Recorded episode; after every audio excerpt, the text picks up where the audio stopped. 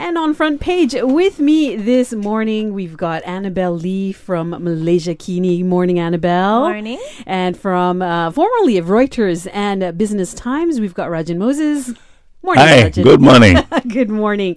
So, as we know, um, uh, the UK has a new Prime Minister in Boris Johnson. He took over on Wednesday, promising to pull his country out of the European Union on October 31st by any means necessary. Um, the former London mayor um, and figurehead of the 2016 Brexit campaign formally replaced Theresa May um, a day after winning the leadership of his Conservative Party. So, I guess the big question is um, we've read so much about him. What is the impact to Malaysia of Britain getting this new Prime Minister? Annabelle.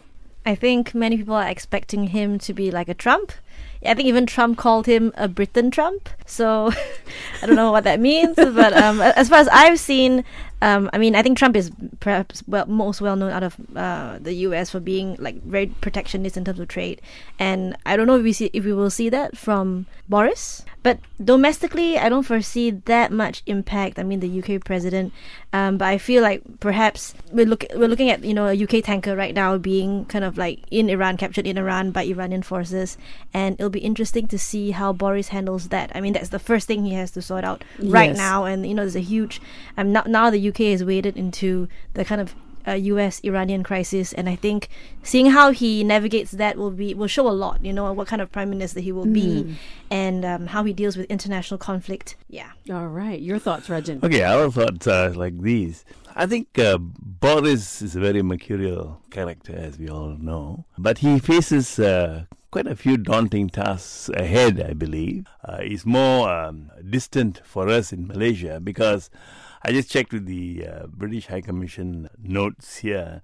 They said that there'll be very little change when it comes to um, uh, Boris's uh, involvement with Malaysia.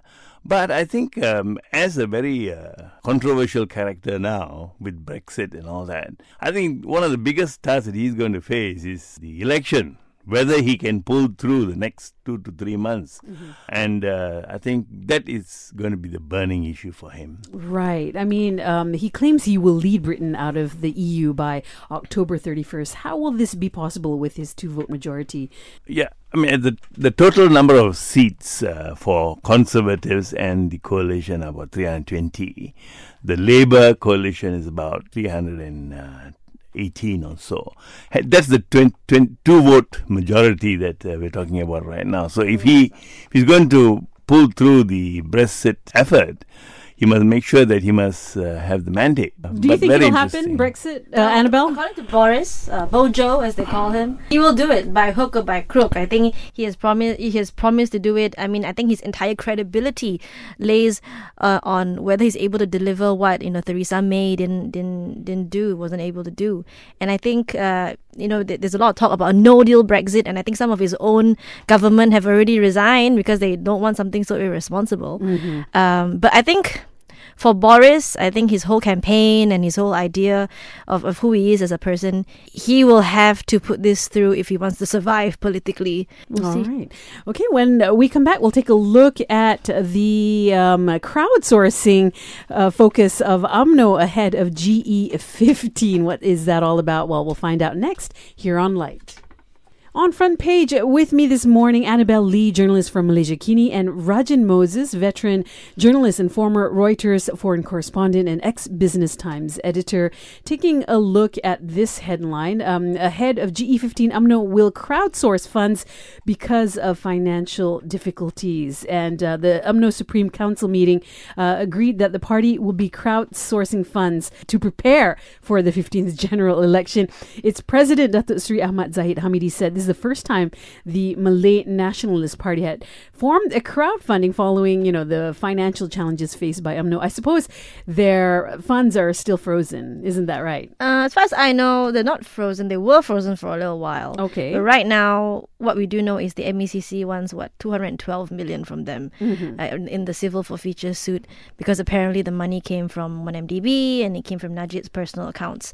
So, uh, and of course, that is not counting like the the slew of leaders that are under corruption charges and trials right now. So there's a lot ahead of them and uh, a lot of uncertainty, I think. Right. Who will be around in the next few years, we don't even know. Uh, so I think this is one way for them to at least shore up some resources, some finances. Mm-hmm. Um, of course, they're, they're doing this quite early. I mean, it's f- one year after the elections, four years till the next one. Yeah. So they're really ramping up the support and the you know the, the appeal. They're really appealing to their grassroots and trying to you know get them to continue supporting them Yes. four years before the next election. Well, so I it's think good that's quite- preparation. I mean, Rajan, what do they need this money for? Do you know? I mean, what let's are these at it this way activities? Uh, this is the great UMNO suddenly going on its knees here now and saying, hey guys, you know, we want to crowdfund, we need funds for the coming election. It's an unthinkable scenario a year, a year and a half ago. You know. So that's, I think, the background to all this. The second background, of course, is the fact that, you know, uh, they don't have funds now because of the 1MDB issue and uh, other tainting that's involved with them.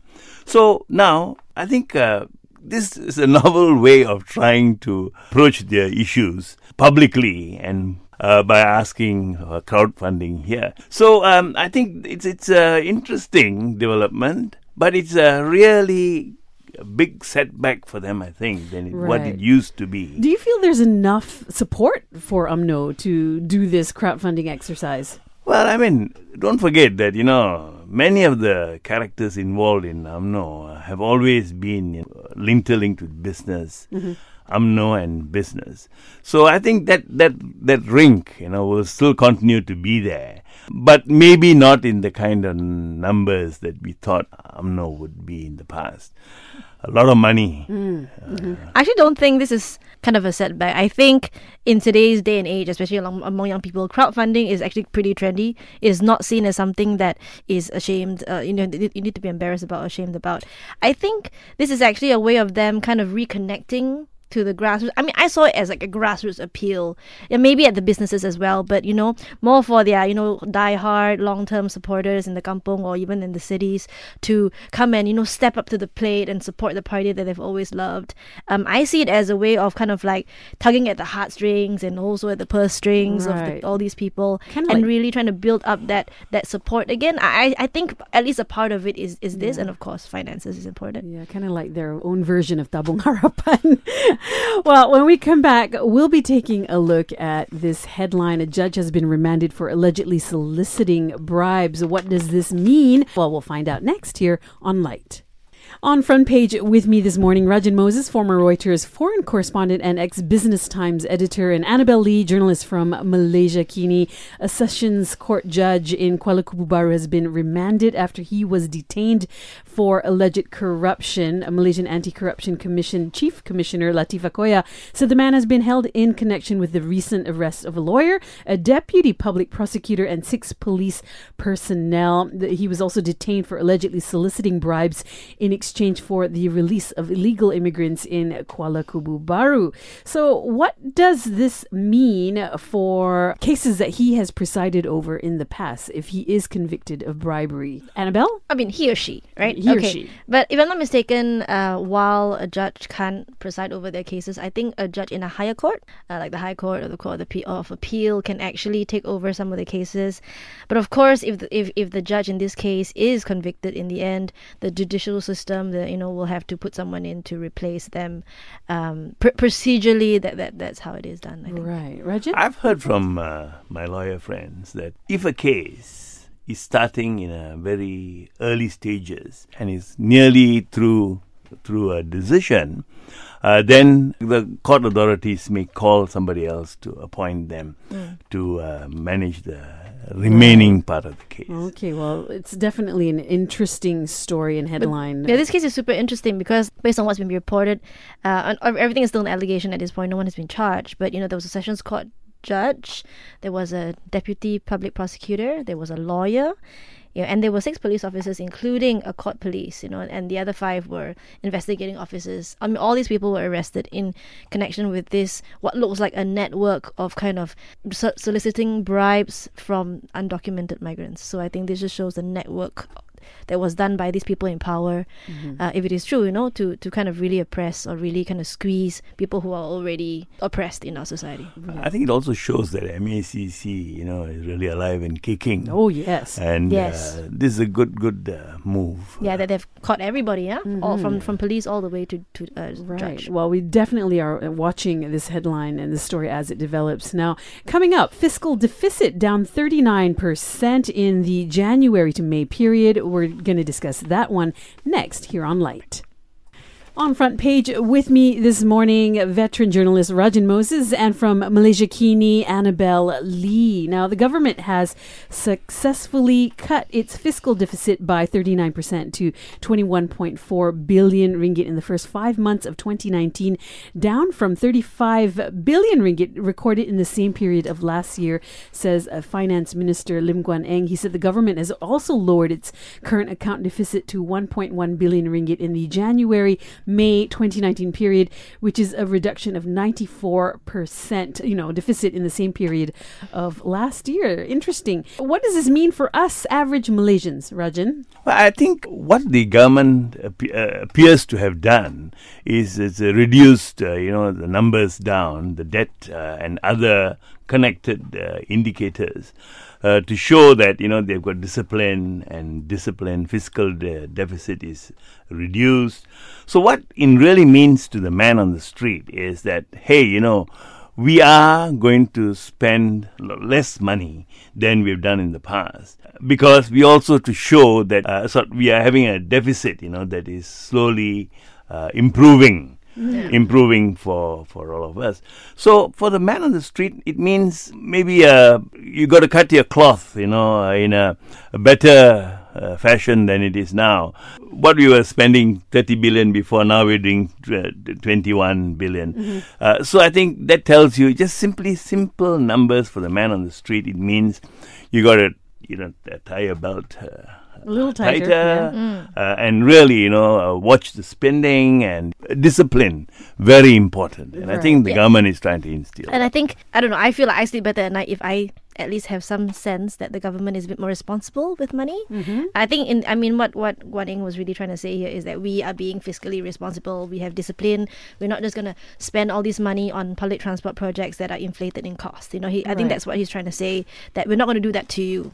Um, of course, how that translates to actual things that we can feel and you know tangible, uh, I know policies or programs or ha- I mean handouts or something that we can see and feel. We don't know yet because um, right now they're just trying to tighten their belts, and then once they uh, there's a bit more money in the hand and a bit, bit more money in the bank, then perhaps and hopefully we, we can see more kind of programs that go to social causes. Uh, you know, programs that are funded mon- uh, money that is fun- uh, channeled to education and health and all Right. that kind of thing. So of course, there's one part of it. You know, you control your spending, but then when you successfully do that and it looks like it's quite promising, what do you do with the the money? All right. Well, coming up, Syed Sadiq says interns uh, getting industrial training to get an allowance, and we'll find out the importance of paying interns next here on Lite. On front page with me this morning, veteran journalist Rajan Moses and journalist from Malaysiakini Annabelle Lee. Now, the cabinet agreed to reintroduce allowance payments for those who undergo industrial training or internships with the government, said Youth and Sports Minister Syed Sadiq Syed Abdurrahman. He said the obligation to pay this allowance will refer to a circular that will be implemented in all ministries and government agencies. And uh, I don't know what this will affect uh, the private sector, but I think this is a move in the right direction. It is important to pay interns, right? I mean, you, you were an intern not that long ago. Absolutely. um, yes, I wasn't an intern that long ago, and I remember how things were so uncertain. I mean, certain places they pay you a lot, they remunerate you very handsomely, and some places they don't. So I think this is something that I'm really looking forward to in terms of the private sector. I think Syed Sadiq mentioned that this is something they want to eventually roll out and, and, and see how this is going to go. But I think it's so important. I mean, we talk about we want to have a better workforce, a younger, a, a young workforce that is digitally digitally savvy, that know that is knowledgeable, that has skills, um, and then we want to encourage them to go out and, and intern with, with all these different jobs and companies before they actually graduate. So when they graduate and they come out to work, they are much more skilled. But we need to support them in being able to do that. I mean, especially those who come from lower income backgrounds.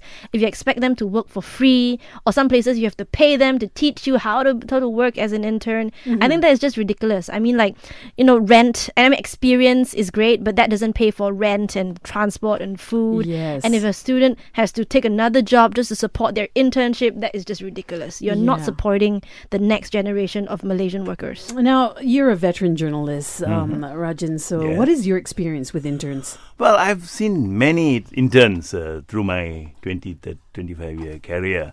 And I think it's sad in some cases because, you know, they're paid next to nothing sometimes. Sometimes they're not even paid some of them are, you know, just uh, thrust upon uh, officers to, you know, just uh, mm-hmm. do whatever a peon might do, you know, for example.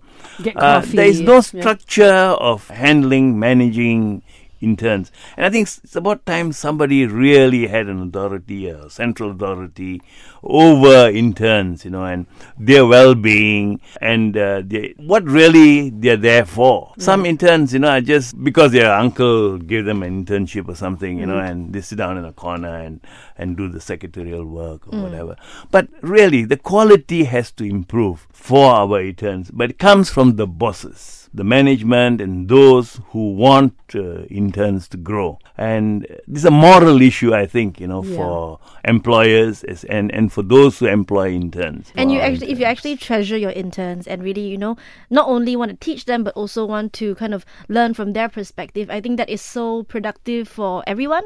And often internships is how a young person gets to know what it's like to be in the working world. Yes. And if that experience is negative mm-hmm. in your ex- in in that industry, that person is not going to want to work in that industry. All right. Well, thank you guys for joining me this morning uh, with the headlines on front page. Thank you. Thank you, Shaz. Thank Annabelle Lee and Rajan Moses.